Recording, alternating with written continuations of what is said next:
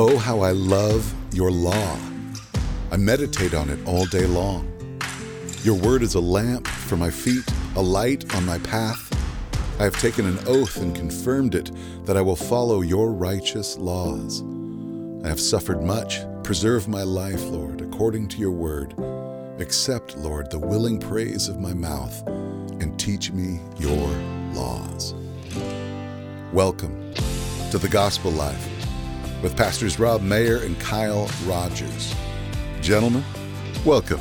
Hello, Jay. Fellers, good to see you. Good to be Good, with you, good, man. good to be here. Today we're going to lay down the law. All right.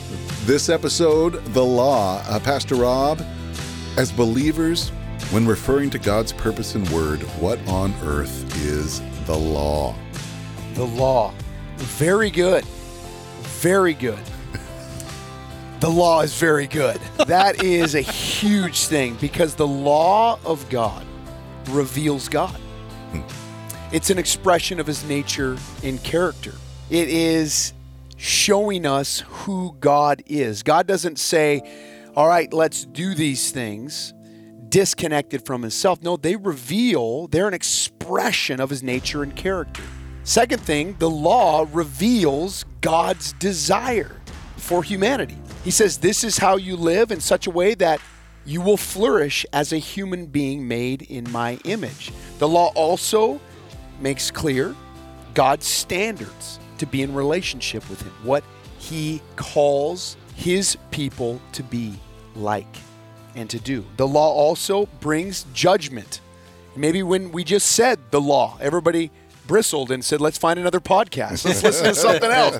Because it does bring judgment. We hear that. And the law, we got to say it too, leads to death. Hmm. So the law is multifaceted and it is used by God in mighty and powerful ways, but it is good, even though ultimately the law leads to death. Yes, Pastor Kyle, how, why did God bring us the law? Why did he uh, share it with Moses or before and uh, proclaim it to us through his word? Yeah, that's a good question. I think to answer that, I'll go back just to the biblical storyline of where we're first introduced to the law. So we see the people of Israel, they are slaves in Egypt. Um, God rescues them from that and brings them in an exodus out of Egypt through the Red Sea, brings them into the wilderness on their way to a promised land. He has a purpose in rescuing them, in saving them. They were rescued by the blood of the Lamb over their doorposts, freed from slavery, freed from their captors, and now they're going somewhere. And in the midst of this journey, he comes to them and says, This is what I'm like, and this is what I want you to be like. And he does that by bringing them the law. So in Exodus 20, we see Moses as they're right on the other side of the Red Sea, figuring out what they're going to do. But God calls Moses to the top of Mount Sinai. He goes up there, and we oftentimes think of him just getting the Ten Commandments written in stone, but actually, we learn later through Exodus and Leviticus that it's more than just 10 commandments. In total, there's 613 commandments of what it means to have right relationship with God and right relationship with neighbor, demonstrating who God is and how we live in light of that. So in the biblical narrative, that's where we're first introduced to the law. He comes down excited to tell these people, this is what God has for us. This is what he's designed for us. And what have they done? When he was up there, they're like, God's left us. They took all the gold from Egypt that they brought and they ground or they ground it up, made a golden calf, and they started worshiping a different God, showing us that right at the moment that the law is given, humanity is failing to live up to it in the exact same moment. So you ask the question, why? Why why the law? Well, I think as Rob answered it, it, it shows us what God's like and his design and call for his covenant people. Um, ultimate fulfillment to it would be living in right relationship with God and others. But as we all know, and we're going to be talking about in the podcast, we all fall short of that. You mentioned bristling. I don't know about you, but still to this day, if I'm driving down the road and a cop comes up behind me in the car, Yeah. I get a little weirded out. What is that? You fought the law and the And law, the law won. won, man. you know, and it's uh, we in our sin we fight the law. That's one of our natural responses to the law. We God actually says, "Do this and you will live." Mm-hmm. Now, I, I talked about the law leads to death.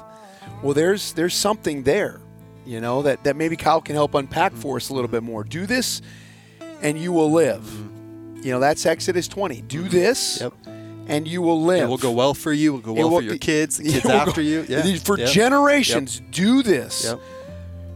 And you will live. But Yeah. the law leads to death. It Yeah. brings fear, it brings anxiety, and there's lots of responses. I believe because of our sin leads to death. Mm-hmm. But do this and you will live. Those are something we got to reconcile Yeah, yeah. The tension is God's design for His people, and then the reality of living in a world of sin and death. And in that, we, we almost go back to the garden. Like, here's this garden of relational perfection with God and others. My design for you is to rest here and to trust me, God says. And yet, in sin, they rebel against God's God's ways, God's sovereign rule, God's goodness, and they try to find life on their own. So the tension is this is where human flourishing happens in obedience to God's will and command, which in we see Exodus is expressed through the law. But because of sin, we all fall short of it because we think we're our own gods. So this tension, right, that left to our own devices, we can't reconcile.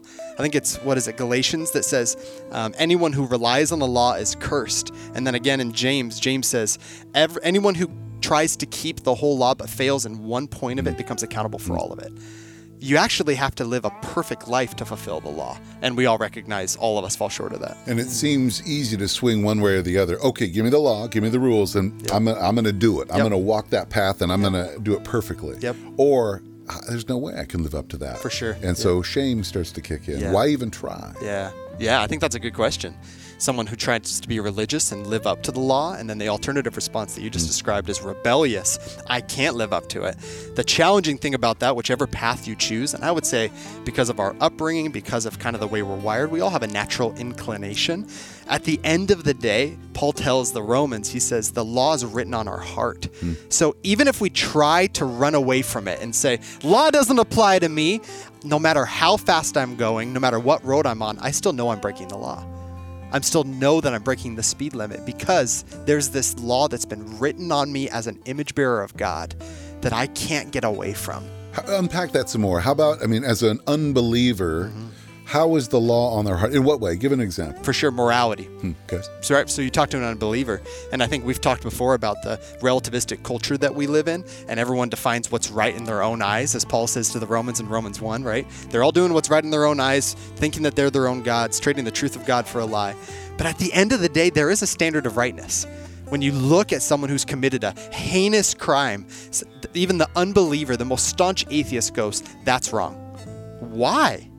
Why is that wrong? That person thought they were doing right.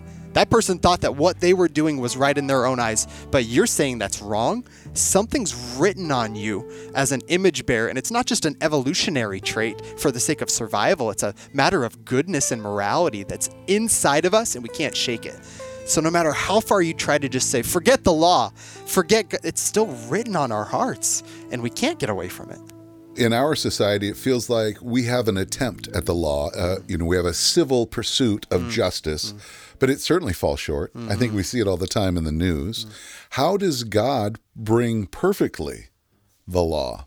Well, as we talked about, you know, the law being good and it reveals the nature of character of God. And ultimately, the revealing of the law is perfectly in Jesus Christ. Mm-hmm. And Jesus talked a lot about the law.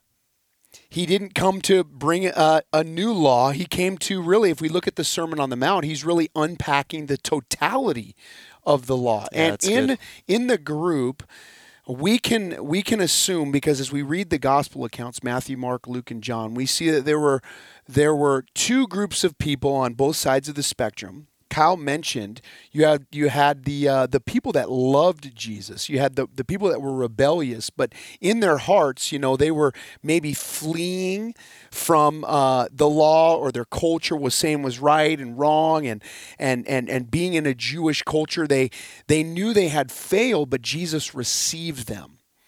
And uh, you know being rebellious they were openly i mean the, the groups would say why do you eat with uh, sinners you know and that's the other side of the group that were mm-hmm. saying that. You have sinners and then you have people that or over here they that that saying well we're following the law. Mm-hmm. And and the group that really was always around jesus and his teaching was uh, you know the religious mm-hmm. the pharisee those that were actually in that community. They were the best at keeping the law. They were professional law keepers They were uh, they were lay people that that quit everything in their life to follow God's law, to know God's law. Then you had, you know, the sinners on the other side who knew that they weren't keeping the law, and and everybody in between. Now Jesus spoke to these people, and what he did when he he gave the Sermon on the Mount that's found in Matthew five through seven you see he's speaking to all these groups. He's saying things like, you know that it's wrong to murder. And everybody's going like this. Mm-hmm. Yes, Yeah. yes, it is. It's wrong to murder.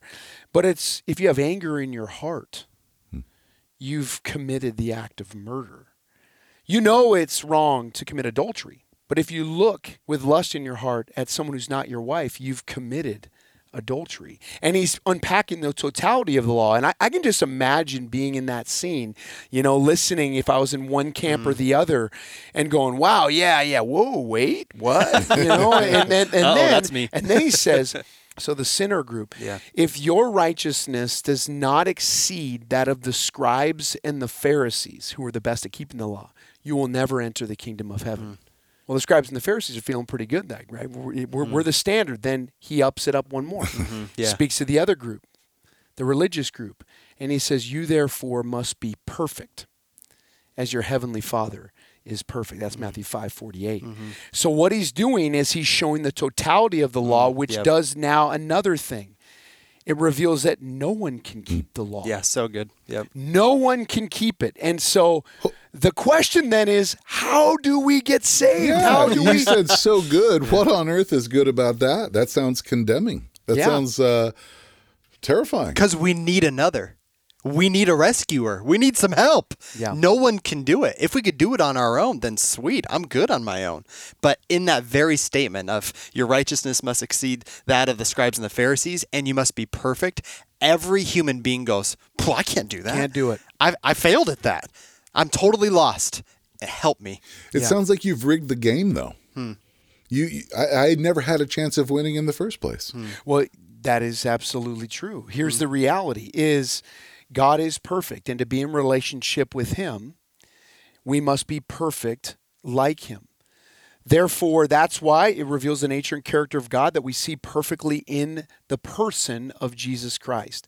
We see this is, if you live this way, if you live this way, all of it, you will have life. We saw life personified in the person of Jesus.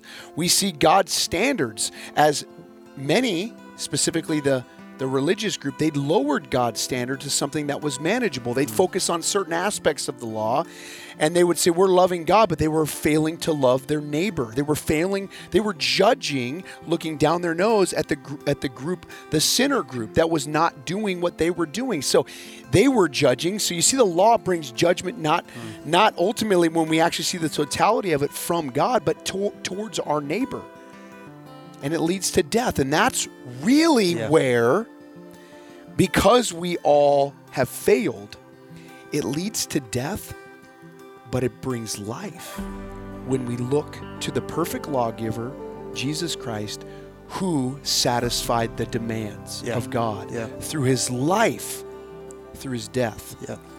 and showed us who he was through his resurrection. So it is this reality of showing us, the law is showing us not only what God is like and what he demands, but that he's met his demands perfectly for us. So it shows us the love of God.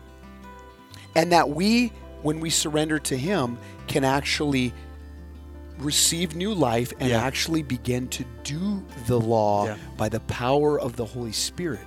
So it's this remarkable way in which God shows us who He is, reveals much about Himself, and then brings us into relationship to Him if we trust Him. Let me bring up a question here from uh, someone in the church. This is Emily from Puyallup. I have a question about people that may have never heard about Jesus.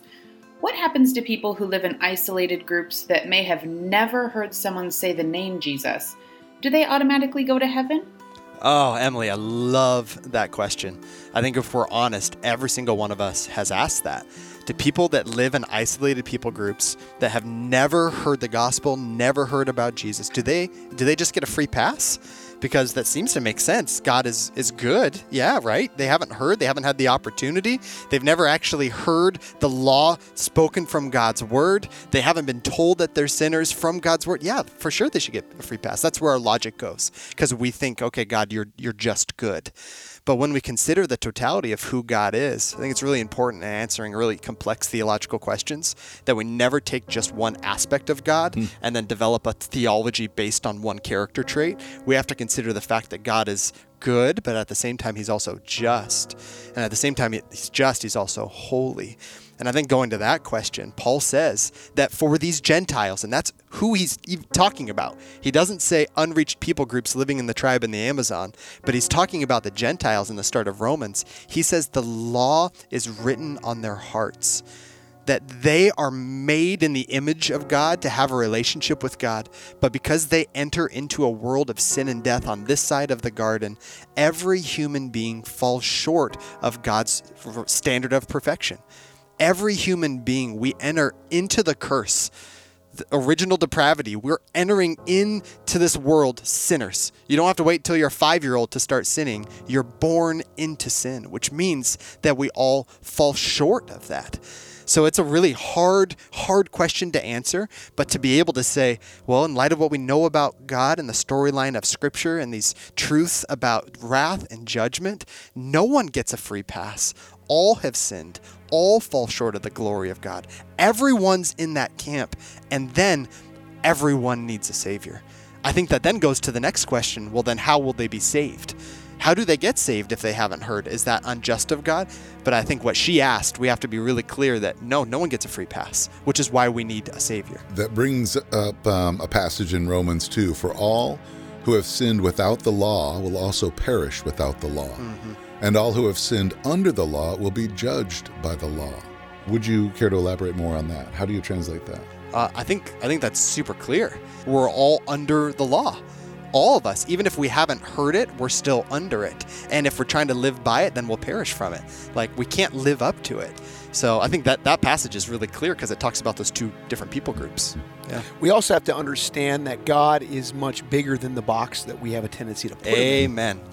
Amen. And I I think it's easy to kind of equate our our way of understanding God in our modern context to every single other context. I just heard uh, an amazing story yesterday of God working in the Muslim world as he is right now, and a man who's actually leading in the religious Muslim communities, leading groups and groups of people. And one person uh, realized that, you know, I'm going to go share Christ with this man. And he went to this man's house, worked up, really understanding that it's probably going to be persecuted and it's probably not going to go up. But the Lord said, go share, share the Lord with him. And so he knocked on the door and he, he shared, he said, Hey, I'm a Christian and I feel like the Lord is asking me to come to your door and tell you about Jesus. He says, "Well, let me stop you right there because this Jesus appeared to me yeah. in a in a dream last night." And I believe we're talking about the same Jesus. And it was this miraculous way this guy was saved. Hmm. You know, they had this dialogue after to bring clarity to this vision, but God can save people. Yep. Mm-hmm any way he wants to yes. save people. Yep. And if we take God and put him in a box and saying because these, you know, we like to say these this isolated group of people that live in the Amazon, well, because they aren't going to hear the gospel maybe in the same way we do. Now, living living in the in the age we have, accessibility to the gospel is far greater mm-hmm. than it ever has been. But God can save people yeah. outside of the ways yeah. in which we think. And and with that too, I think we hear in Paul in Romans at the end of him, he spends the whole first half of it talking about the law, then Christ is the fulfillment of it, and then he says, "So go tell people how will they know if they haven't heard? And how will they hear if someone hasn't shared it with them? Preaching of the so word, man. let's Yeah. go, baby. Yeah. Go share it with them Yeah. because they need to know. And I think Emily's question, and, and I think the other half of it that you started going to, Rob, brings up the question of election. And I think we should do a podcast on that Mm. because that helps us to answer some of those more complex theological Yeah. questions on the other side of that. Yeah. Yeah. I think it's a fantastic question. I too have asked the question. I think there's a bit of irony in that it's almost like trying to get a little gotcha, you know, on God and his fairness. Mm-hmm. We're talking about the law, mm. and I think we're That's tempted really to good. judge God and how he's doing it. And is he fair in doing this? Mm. If there's a people group outside who hasn't heard, Yep. well, that doesn't sound fair. And That's we're so tempted good. to. Yeah. But he's just. yeah, and he's also good. Yeah. And what you said earlier, like, well, it seems like God rigged the game. Mm. Man, if we think about God as this taskmaster, then that's really unloving. But at the same time that God is just and holy, he's also perfectly good. Yeah. So what if you have a designer of the game who's both just and holy, but also perfect in his goodness? We can actually go, praise you, God, for rigging the game. because you set it up for us to fail and need you. You set it up from the garden mm. for dependence. And you're good. That's really sweet. Yeah. Yeah. Dependence and, and him being good is because that's what we were made for. Yep. we don't have the capacity to be God, to Yeah. to do the things that God does. We are actually created beings.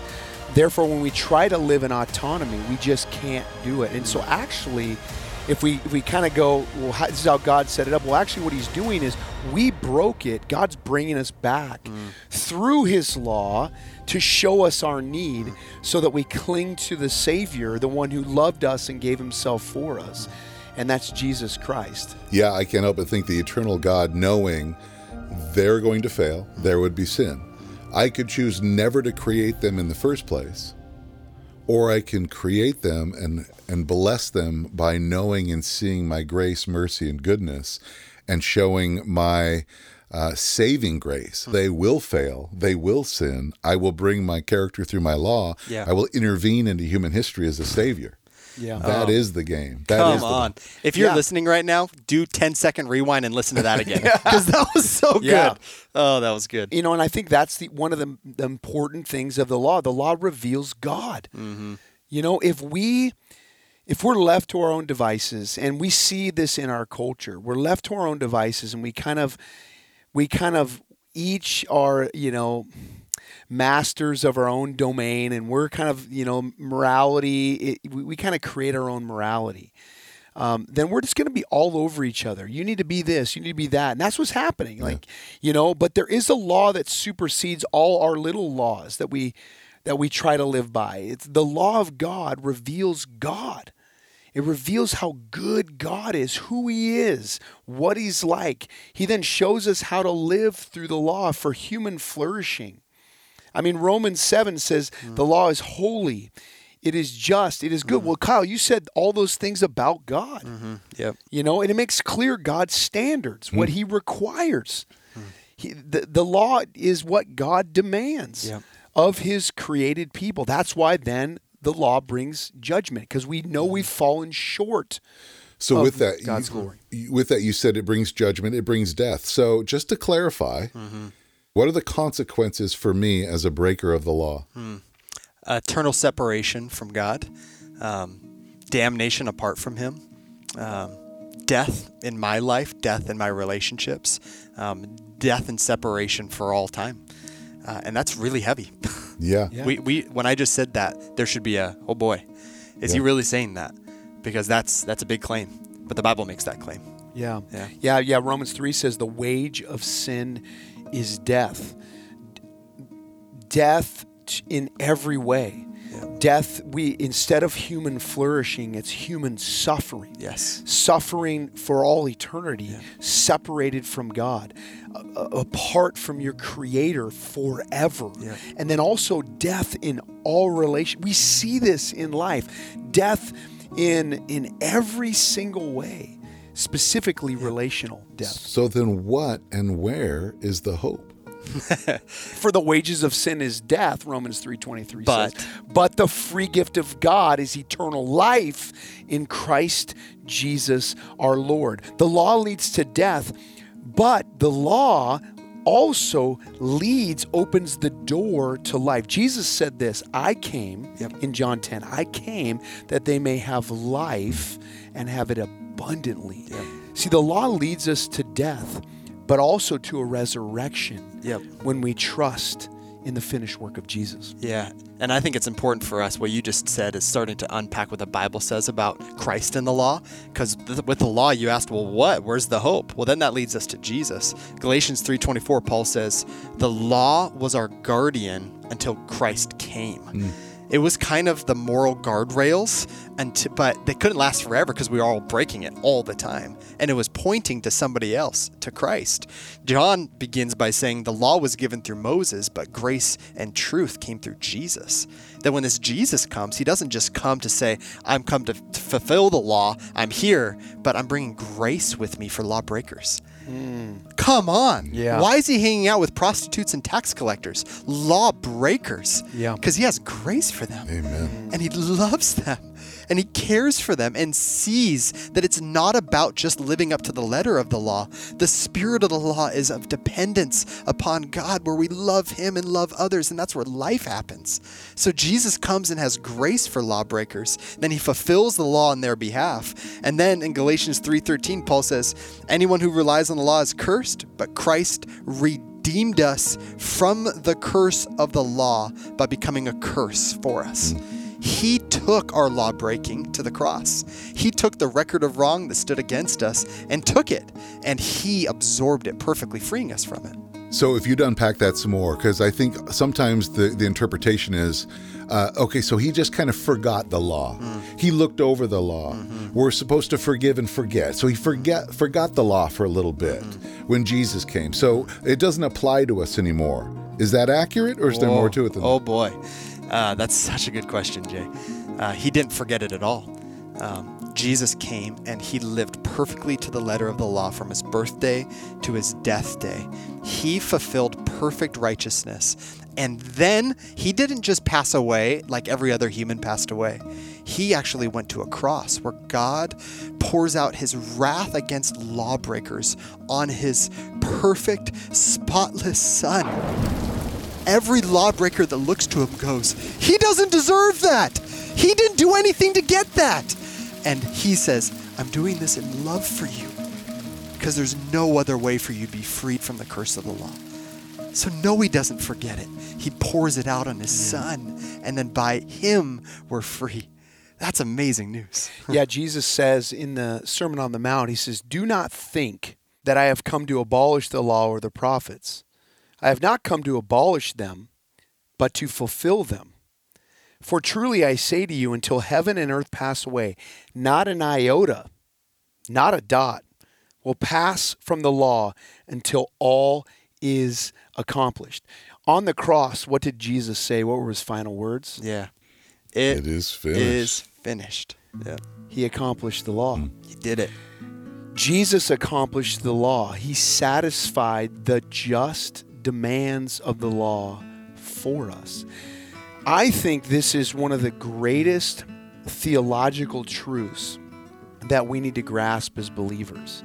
Jesus didn't just die for my sin. Yes, he did, and absolutely, hallelujah, amen. But he lived for me too. Yeah. hmm He lived from his birthday until his death day perfectly righteous. He obeyed the law in every way thought, word, deed, and motive. He satisfied the demands of God on behalf of sinners who cannot do it. So, with faith in Christ, the law is no longer above me, over me. I'm no longer subject to it. Mm. So, I can do whatever. Well, it's interesting. It says for righteousness. You know, Christ is the end of the law for righteousness. Yeah. That's where the law brings death. It brings death to my striving, right? To my trying to uh, please God, to try to uh, appease Him, right? So that He'll love me. It's death to that. That that's good news, right? It's it's it's it is a remarkable gift, and that's why the gospel is good news. Yeah, there's uh, something that Paul says in Romans 7 4 about, okay, now what?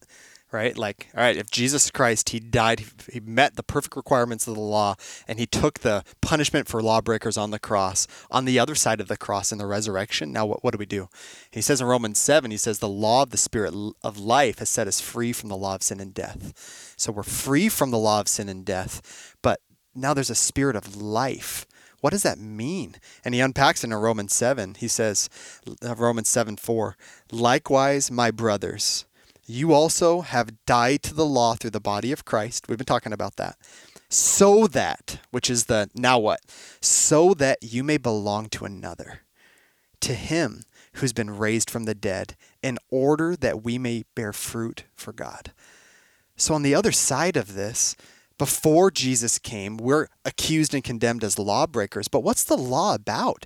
Jesus says in Matthew 22, mm-hmm. the law's about loving God and loving others. Mm-hmm. That's really what it's about. That's actually at the core of what it is. All of it connects to that. Now, on the other side, we're free. We have a new resource in us. We can love God and love others now and put, as you said at the beginning, God's law was designed to put him on display and tell us what he's like and also allow for human flourishing. Now we can do that. We can do that by the power Amen. of the Spirit. Oh, my goodness. Yeah. So good. Yeah. And we love God and we can love others yes. Because he first loved yep. us. Yep. So Christ is the end of the law for righteousness. I'm yep. not now trying to earn my approval, do uh, things to try to get God. He loves me. I am loved. I am adopted. I am sealed. I am secure. I am forever His. I now have eternal life forevermore. Now I can love God. That now my response mm. is authentic and true. God God loves me, I love him and now I extend that love to other people. Yeah. And that's how now I can actually flourish as a human. I can actually follow the law. It's interesting when when God gave the law to the people. It's not in the first few pages. It's not even the first book in the Bible. It's in mm. Exodus, the second book in the Bible, in Exodus 20, after he gracefully brought them out of Egypt. Grace actually led them out, protected them, provided for them, and then God showed them, gave them the law to show them, and then they realized, wow, not only is God good and gracious and kind, but He's just, and I need Him, not just in this moment, for, for every mm. moment for the rest of my life. So actually, grace precedes the law, and then grace fuels law keeping in every believer and that's actually how we mm. can now live life mm-hmm. as God designed mm-hmm. and flourish. Amen. That's good. Amen. Amen. Amen. All day. Amen. so, uh, speaking of flourishing in day to day, for the believer out there, how do these truths that we've been discussing apply to sin, both sides of it? Or I know there's more than two sides, but either the sins you've committed, I'm a sinner, I'm uh, there's no way I could qualify for God's kingdom or you've been sinned against and and and there may be a pressure to feel like I'm just supposed to forgive and forget that horrific sin that was committed against me. Yeah, that's a good question. How does the law and what Christ has fulfilled speak yeah. to those things, Kyle? So those that have committed sin, what do we do? Well, we learn from Scripture if we confess our sins, He's faithful and just to forgive us and cleanse us from all unrighteousness. That's only possible because Jesus met the demands of the law on the cross. Before the cross, confess your sins, yeah, but you're still held to that. But because of Jesus, He fulfilled it. I can confess my sins. I can cry out for help. I can look to Jesus and I can receive God's perfect forgiveness. And then, as Colossians says, I can be reminded that the record of wrong that stood against me was canceled and set aside when God nailed it to the cross. All right, for, if you're stuck in sin, if you are constantly aware of the fact that you are a lawbreaker and it's bringing condemnation and shame in your life, look to the cross where that shame was poured out on Jesus. See that the power of sin has been broken, the penalty of sin's been paid for. And now, whenever you sin, you don't have to punish yourself because God punished his son for you. You can say, Help me, God, son of David, have mercy on me, a yeah. sinner. And he says, Okay, I, I do because you've looked to Jesus. So you don't have to do the rat race anymore. You just get to cry out, Save me, God, help me. I confess. And He reminds us of Jesus. Hmm. That's Amen. freedom, man. I say yeah. that as a man who struggled for two decades in the same sin again and again and again, cleaning myself up, trying to fix it, trying to pay penance for it. Hmm. And the only thing that broke me from that wasn't do better, Kyle. It, the only thing that broke me from that was God's grace saying, You are forgiven. Yeah. That changes everything. Which I think that leads into the second half is that's all of us. Yep. We all need God's grace. Now, if we live in this world, we've also been sinned against. But we need to start from the paradigm where we need God's grace. Mm-hmm. Now, we are commanded to forgive as we have been forgiven. And I think we feel that's an imperative. That's you should forgive those that have wronged you, have hurt you, have abused you, have mistreated you, maligned you, have have have sinned against you. Well, how can you reconcile that? Let's say that this person that did this is not even asking for forgiveness. What do you do? Well, first you realize your position before God, number one, that you need forgiveness. And that's what Jesus is ultimately saying in that in that in, when he gives that imperative. If you know how much you've been forgiven, you, you will be able to in time to forgive. Mm. And I think one of the keys is understanding the law. That no no breaking of the law will go unpunished. Mm-hmm. I mean, that's a big deal. Mm. If I've been sinned against and I am hurting and I want justice, faith in God being just will help me in my being able to forgive this person, but also understanding that this will be punished. Either that person that sinned against me, they give that sin, they realize what they committed is against God ultimately as against me, this person, and it went to the cross and they received the mercy and grace forgiveness that I've received that Jesus paid for, which Jesus will forgive and he will do a transformation. But if this person chooses not to, the wrath of God will be poured out on this person. Therefore, do not seek vengeance against your opponents. Do not, do not go, but pray for your enemies. Pray for those who persecute you. Vengeance belongs Yep. to the Lord. Yep. Mm-hmm. All sin in this world will be punished. So if you're on this end of it, being sinned against, you can first remember, man, God's forgiven me.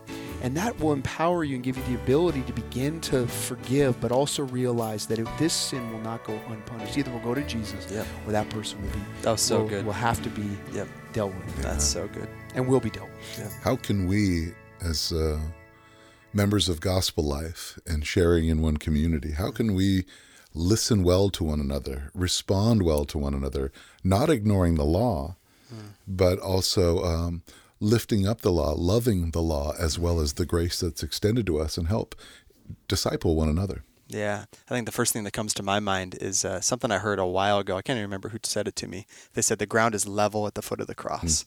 And what he meant by that is that there's no hierarchy in this kingdom. There's no, all right, I'm kind of a little lawbreaker, but you're a really big lawbreaker. So when you confess your sins in community, oh, you kind of make that face. Oh, whoa, I can't believe you did that.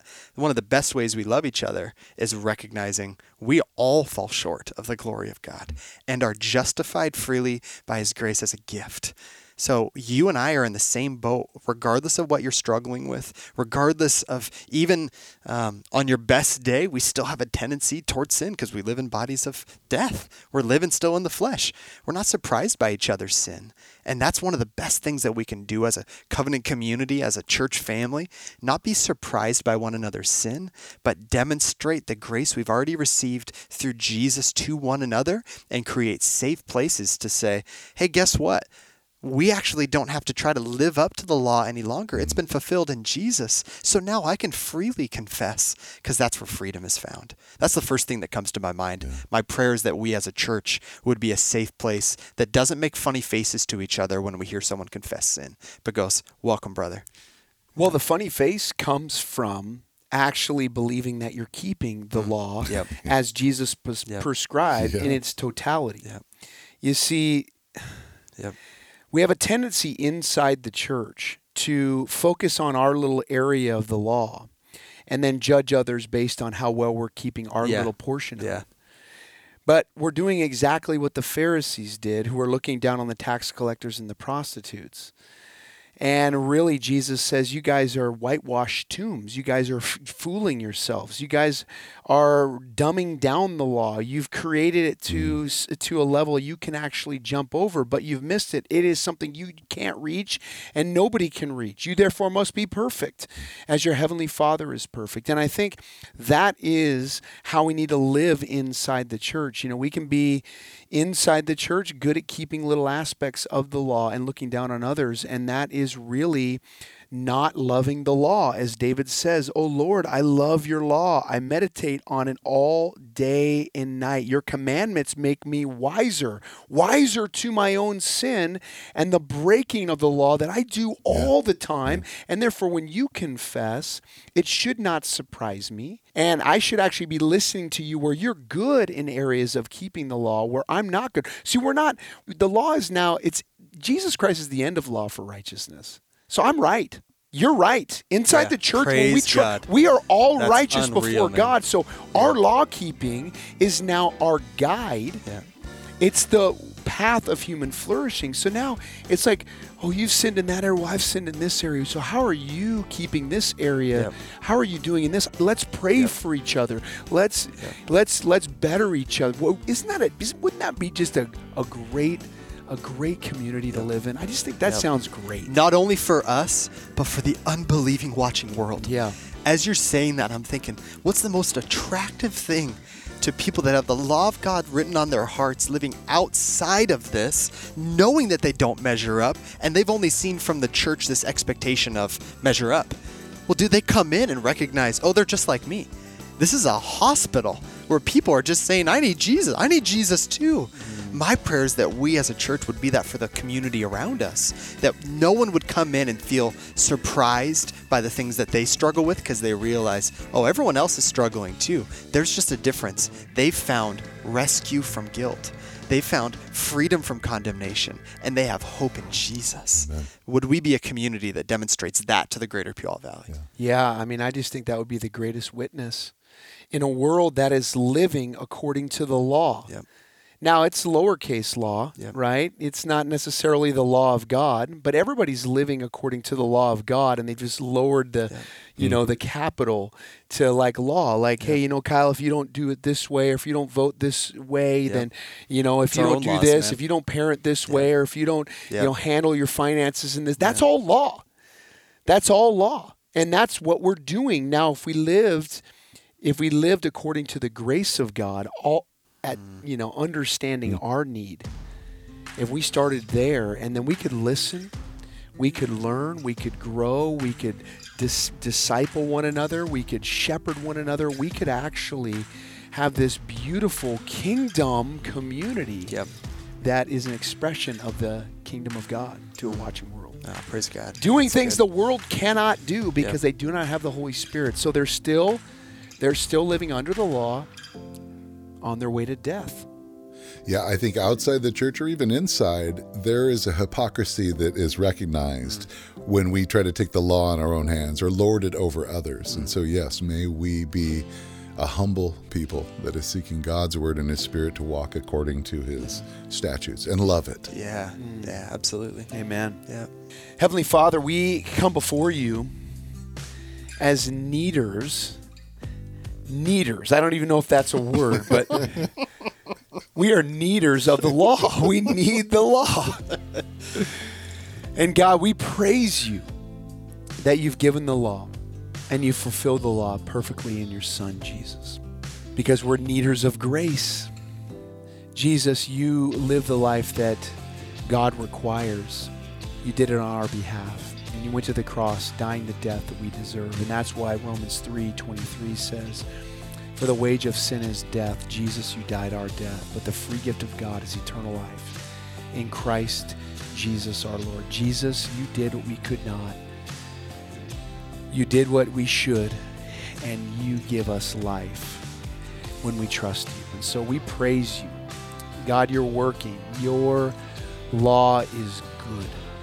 Would we now, by your Spirit, trust you and be conduits of your grace into this world, but also would we show the world what you're like because we live according to the law, but we do it by grace through faith in Jesus. So we thank you for the gift of the law, for your grace, and ultimately we thank you for Jesus, and we pray this in his name. Amen. Amen. Amen. Amen. Thank you for listening to The Gospel Life. If you have any questions or would like to send in your audio questions for the pastors, email podcast at glpuyallup.com. And now, here's Gospel Life's Catherine Burke and Thomas Wagner singing Hillsong's Another in the Fire.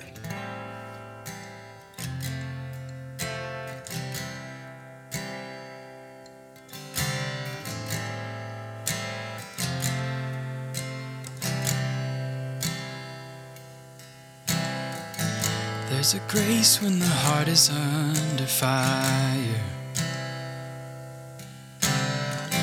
Another way when the walls are closing in. And when I look at the space between where I used to be and this reckoning, I know I will never be alone. There was another in the fire standing next to me. There was another in the waters, holding back the seas. Should I ever need reminding of how I've been set free? There is a cross that bears the burden, where another died for me. There is another in the fire.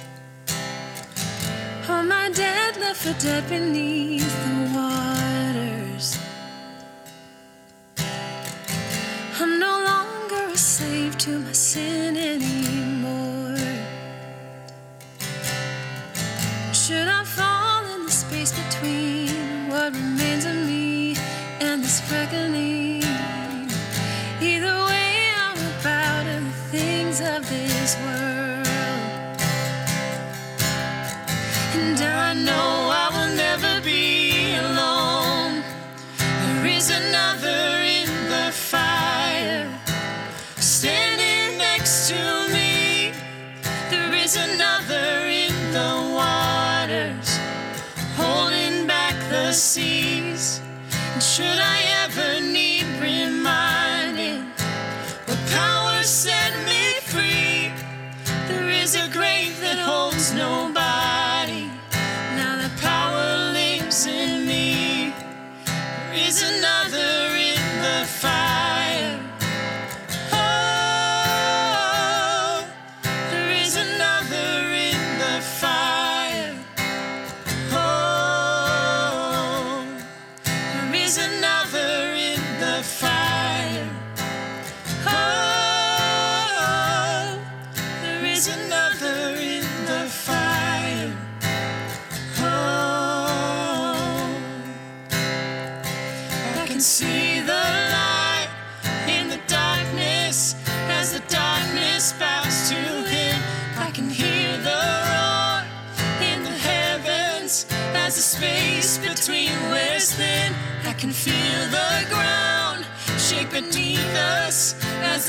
the prison walls cave in. No, nothing stands between us. Nothing stands between